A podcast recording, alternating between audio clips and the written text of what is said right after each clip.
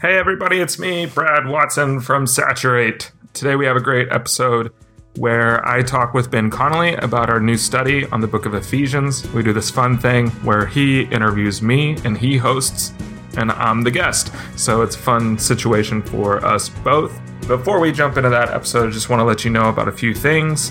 One is this Ephesians study, which we'll talk about a lot. You can get a free copy of the first chapter right now at the Saturate website. So, saturatetheworld.com. Go there, check it out. You'll enjoy it.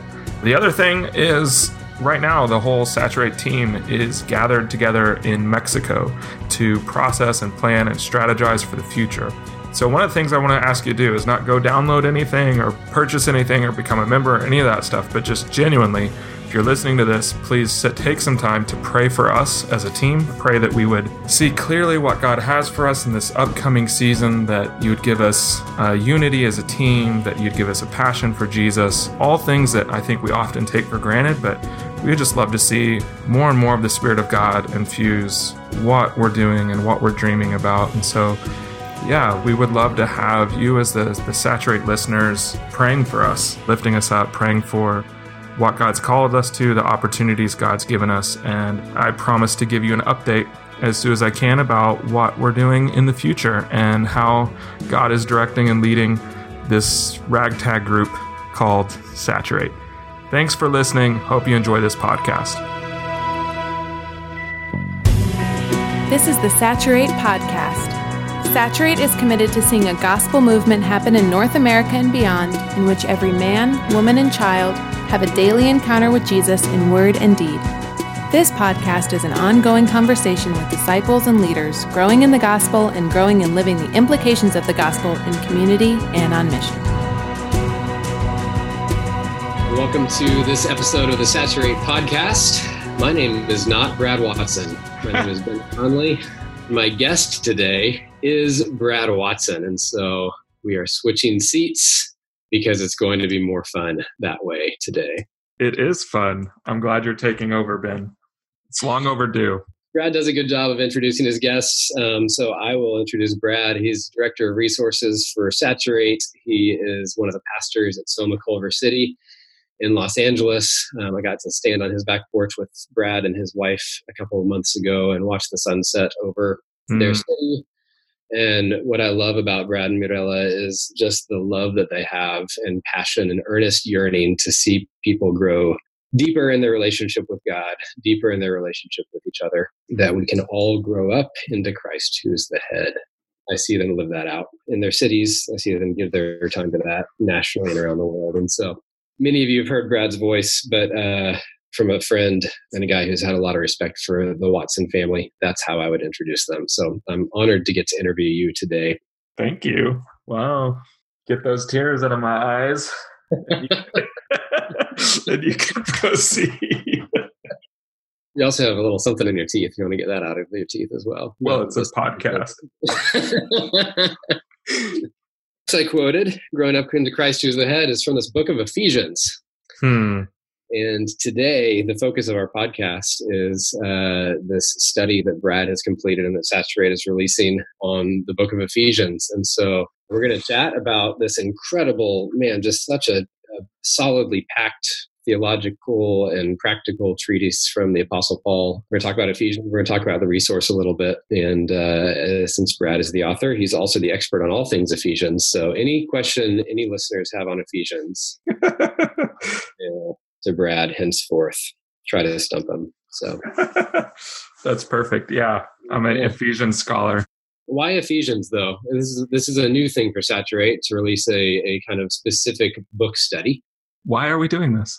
A lot of it has to go back to like as a pastor, I realized the need for all of the different environments in our church where people are being discipled, like DNA groups and individually in missional communities, all of those different spaces, the need for really solid Bible based curriculum, for lack of a better term. Curriculum is a scary word, but sometimes we have this idea of like, no, the Bible's super simple. Just like these groups should just open the Bible and read them.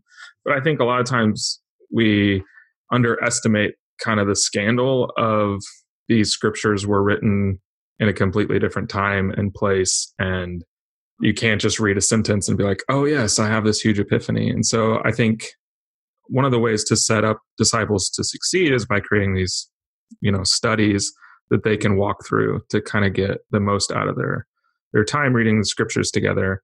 So that's why we kind of hatched this idea of what would it look like if we you know long term even eventually had a study for every book of the bible and then even a whole bunch of different topics that we could look through a biblical lens. And ephesians was the first because it's one of my favorites i guess. It's just selfish. It's like oh, i like ephesians. And and it also ephesians is and i even describe it this way in the book in the introduction that the that ephesians is basically the dvd extras or the director's cut commentary on the story of god mm. so like if you've ever way back in the day when we had dvds you could like click on the director's commentary and they would walk through the whole movie but instead of hearing the audio of the movie you would hear the director the writer maybe the star actor uh, talking through this is what's actually happening in the scene. This is why we did the lighting this way. And oh, you you might have missed that when you watched it, but like this is what we intended, and it's fascinating. And I feel like Ephesians, in particular, is kind of like that director's cut on the whole story of God. It's like, let me let you know this is what was happening when Jesus died on the cross. This is what was happening when he rose again. Like you might have missed it.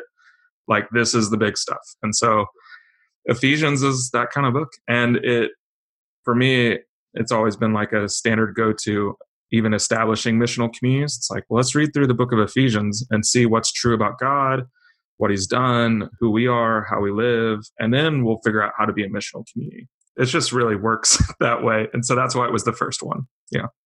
That's awesome. Yeah.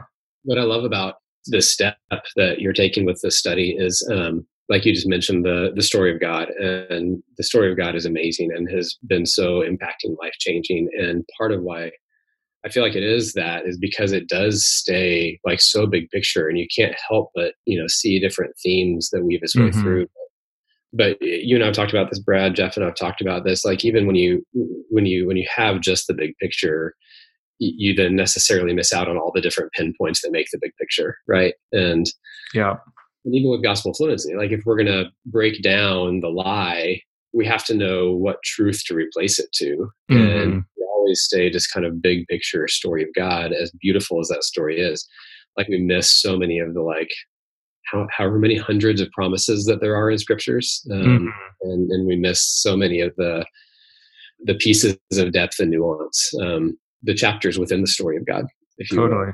I love that, that you and Saturate that we are are making this resource not that it opposes the story of God, but that it, it helps us understand specifics within it. I'm really excited. I'm excited to see how it gets worked out, and yeah, it's really fun to to create. I think in the end, I've I've started to realize that I am like a Bible teacher. Like that's that is a big part of who I am.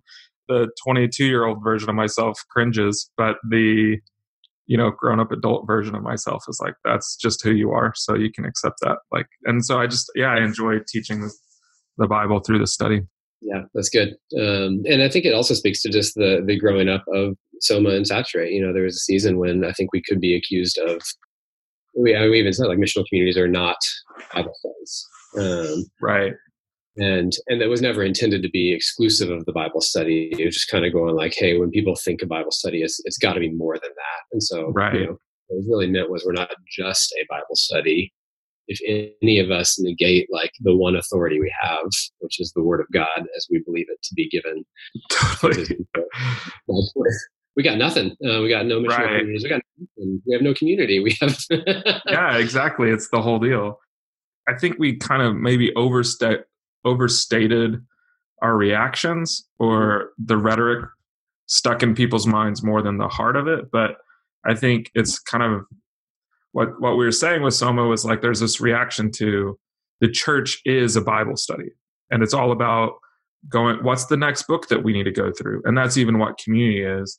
And it's how can we learn the Bible, not how can we live it and embody it like the questions at least in the bible studies i grew up in weren't how does the scriptures like get woven into like the soil of your soul it was just all right sweet so now we know what ephesians says moving on and the idea that if people have knowledge, then they'll have new lives. But then you can look around and you're like, that's not actually happening. So, right. and that's something that we try to even address in the study is each of the sections will dive into how does this passage impact your heart and your soul? And then how does this passage impact your daily life and allow people to dream so that we yeah. can be people who do the word, not just hear the word? Yeah. Yeah, we talk about that a lot. I mean, so I'm in Fort Worth, Texas. There's a, a uh, Bible fluent culture around me. Um, it's not always gospel fluent. It's, it's strange sometimes. Folks who wouldn't claim to be Christians, as we're talking to them about spiritual things, go, "Well, show me where that is in the Bible." Why do you Why do you care um, where where it is in the Bible? But it just speaks to the level of of which people can know the Bible or know about God and miss miss knowing God or knowing the heart of the gospel what does a study do to kind of take us from just knowing about the book of Ephesians to really like from Bible fluency into, into gospel fluency? How do we see the gospel behind the message of Ephesians or is the core of the message in Ephesians? Yeah, I think the whole, I mean, this, the structure of the book just kind of outlines it from the very beginning. Like, I believe Ephesians 1 is essentially this either spontaneous rap song or poem or something that that Paul just gets enraptured in.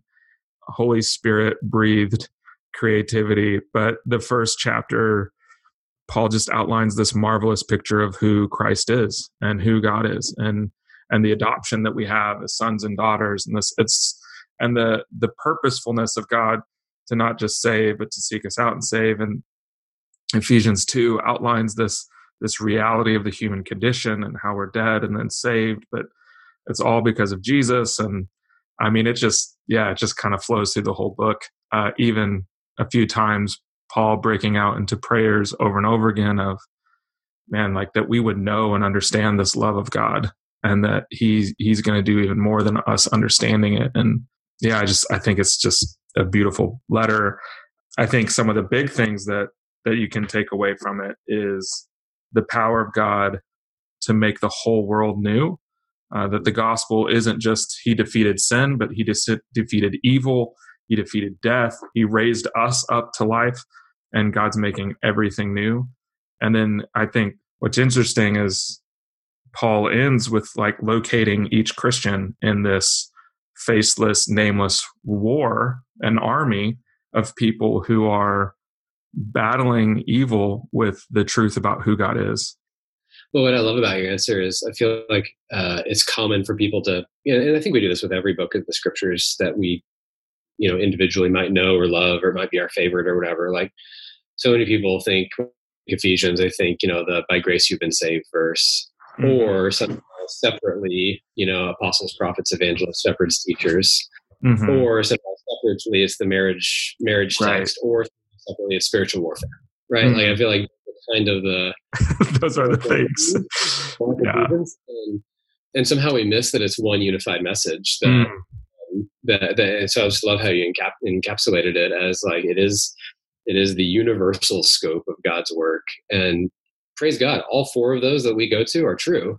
Mm-hmm. Uh, they all fit within one movement of God um, from this deep, rich, you know, I'm sure Paul was definitely a rapper, as mm-hmm. you mentioned. Um, or at least Lin Manuel Miranda would make him into a rapper. But yes, it, it all overflows from this heart of just awe.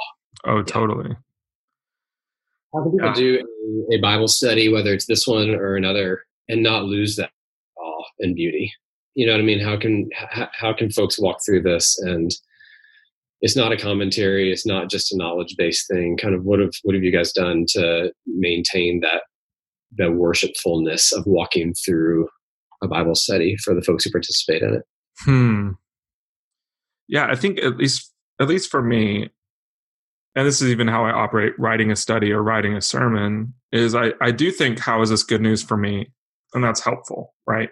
I mean, I believe all the others, you know, the good preachers that say, you know, this needs to be good news to you first before it can be good news to people.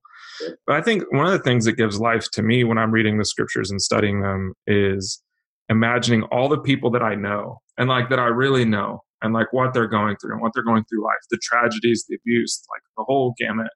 And then reading like what how is this like good news to them?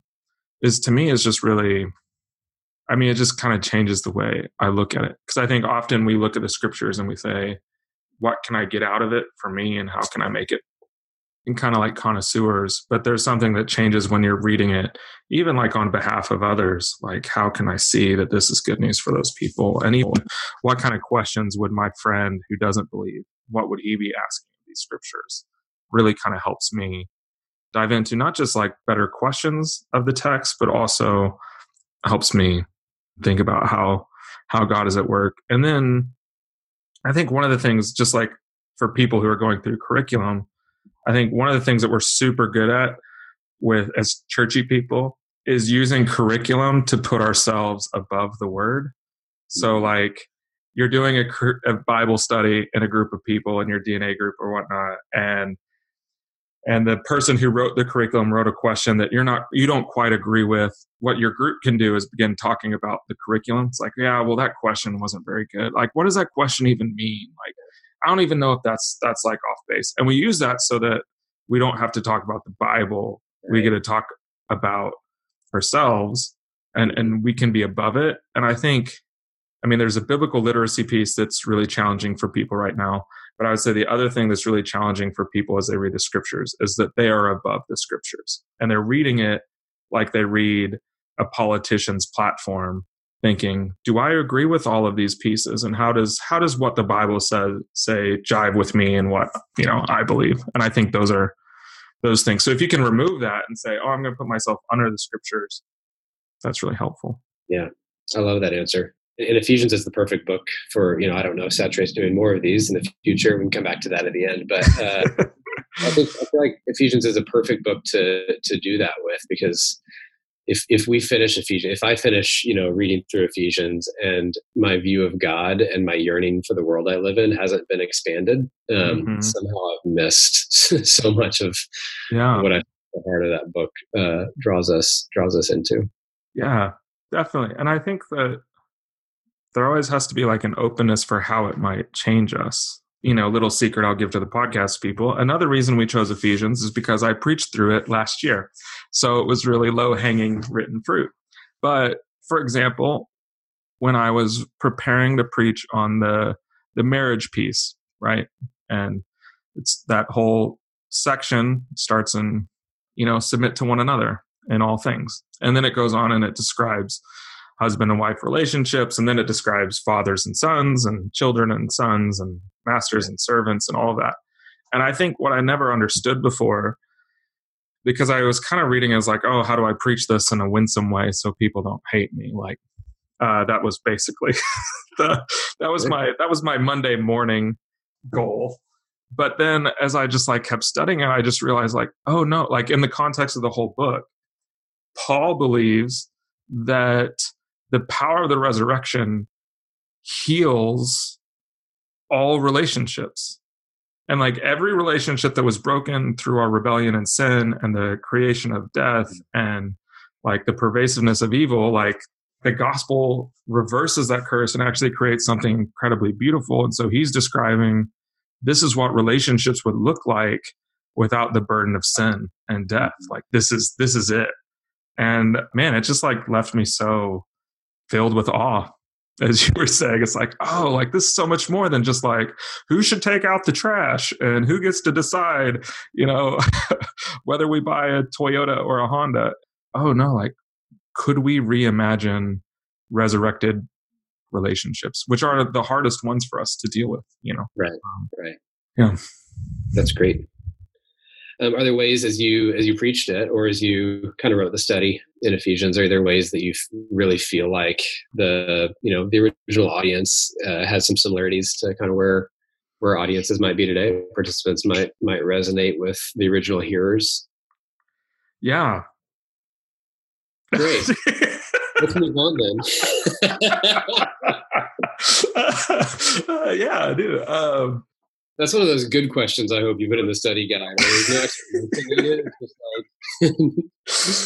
yeah, I think this church in Ephesus, I think they have so much in common with with where we are. It's cosmopolitan place where people have some godlike beliefs. God and politics is linked You have a cultural like awareness of spiritual but not religious, but hyper religious. The rules of that society were very structured and the way to have the good life was very structured and oriented and and this church in Ephesians is yeah, just like smack dab in the middle of it. That connects to who we are all the time. And then one of the things that I love, uh, because I'm a writer, one of the things I love about the scriptures is the assumptions that the writers make about the audience and how that like teaches us so much.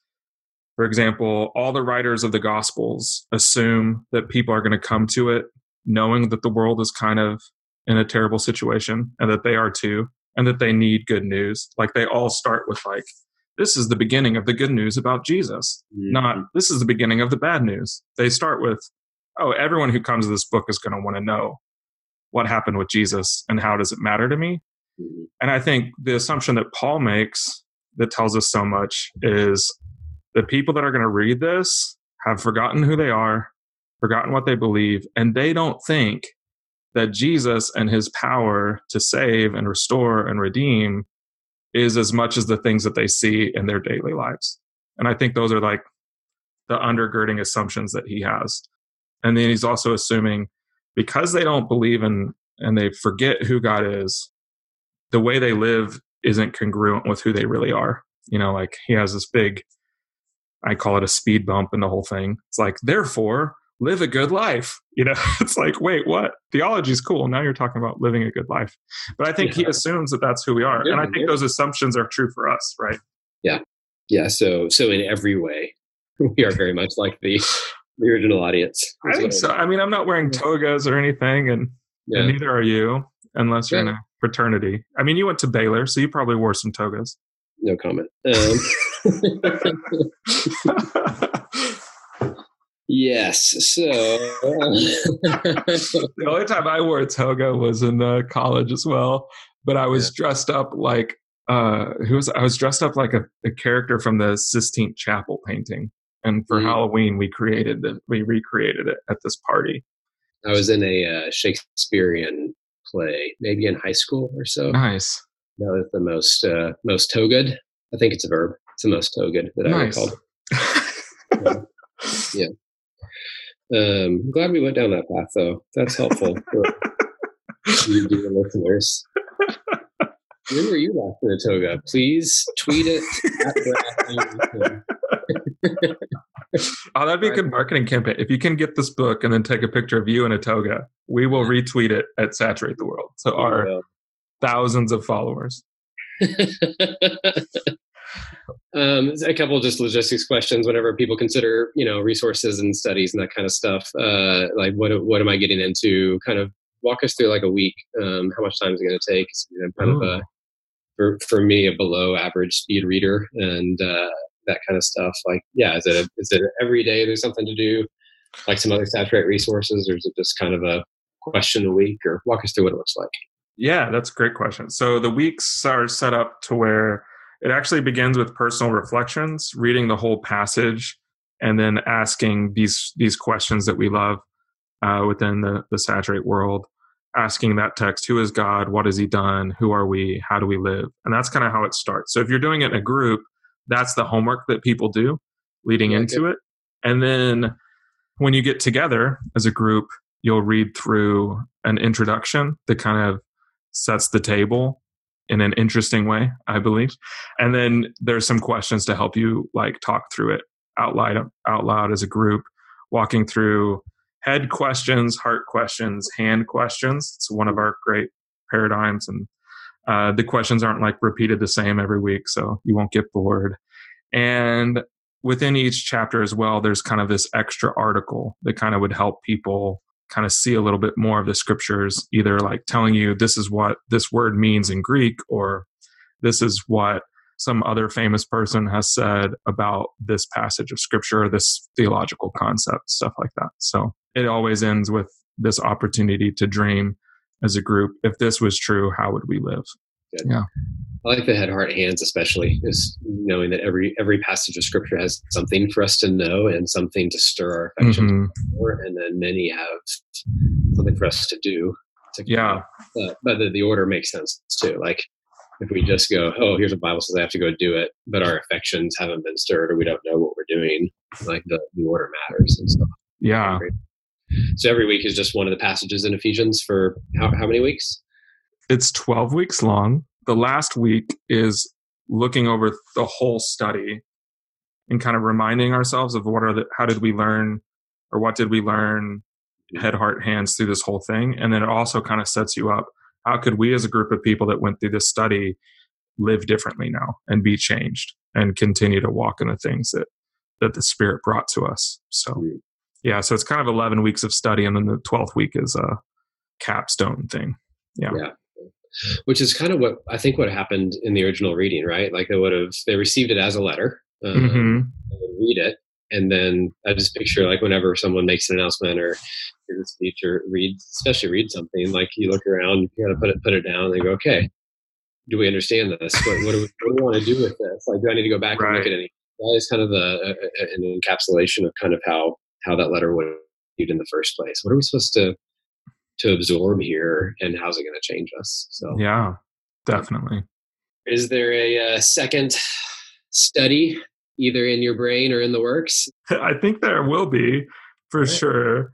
It's not in production yet. So honestly, if people had ideas, we would receive them. We have several different ideas. I'd love to to diversify it too. So it's not just me writing these studies, but yeah, yeah we have ideas on some stuff in the book of Genesis or doing the prophet Isaiah. We've also thought through Gospel of Mark, those sorts of things. Yeah. Yeah. That's great. So we have ideas. Right now we pretty curious to see like how people will receive a Bible study. Sure. Yeah. That's great. From Saturate, from the people that said we are not a Bible study. It's a Bible study. yeah. It's actually it's kind of funny. Well, tweet your uh, Bible study ideas to Brad wearing your toga. Then you and your toga picture will be in the cover of the next Bible study. That's exactly right.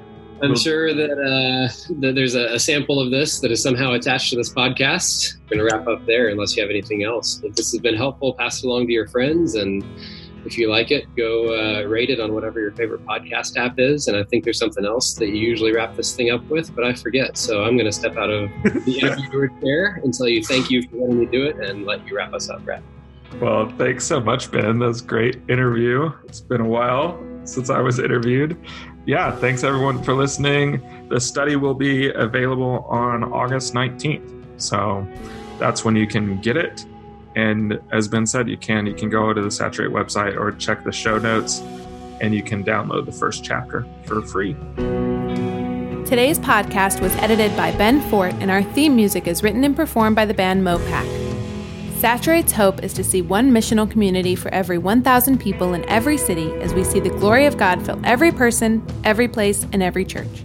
We participate in this vision by curating resources, training, coaching, consulting, and many more ways. Find out more at saturatetheworld.com. See you everywhere. See you later, everybody. See you everywhere. See you everywhere.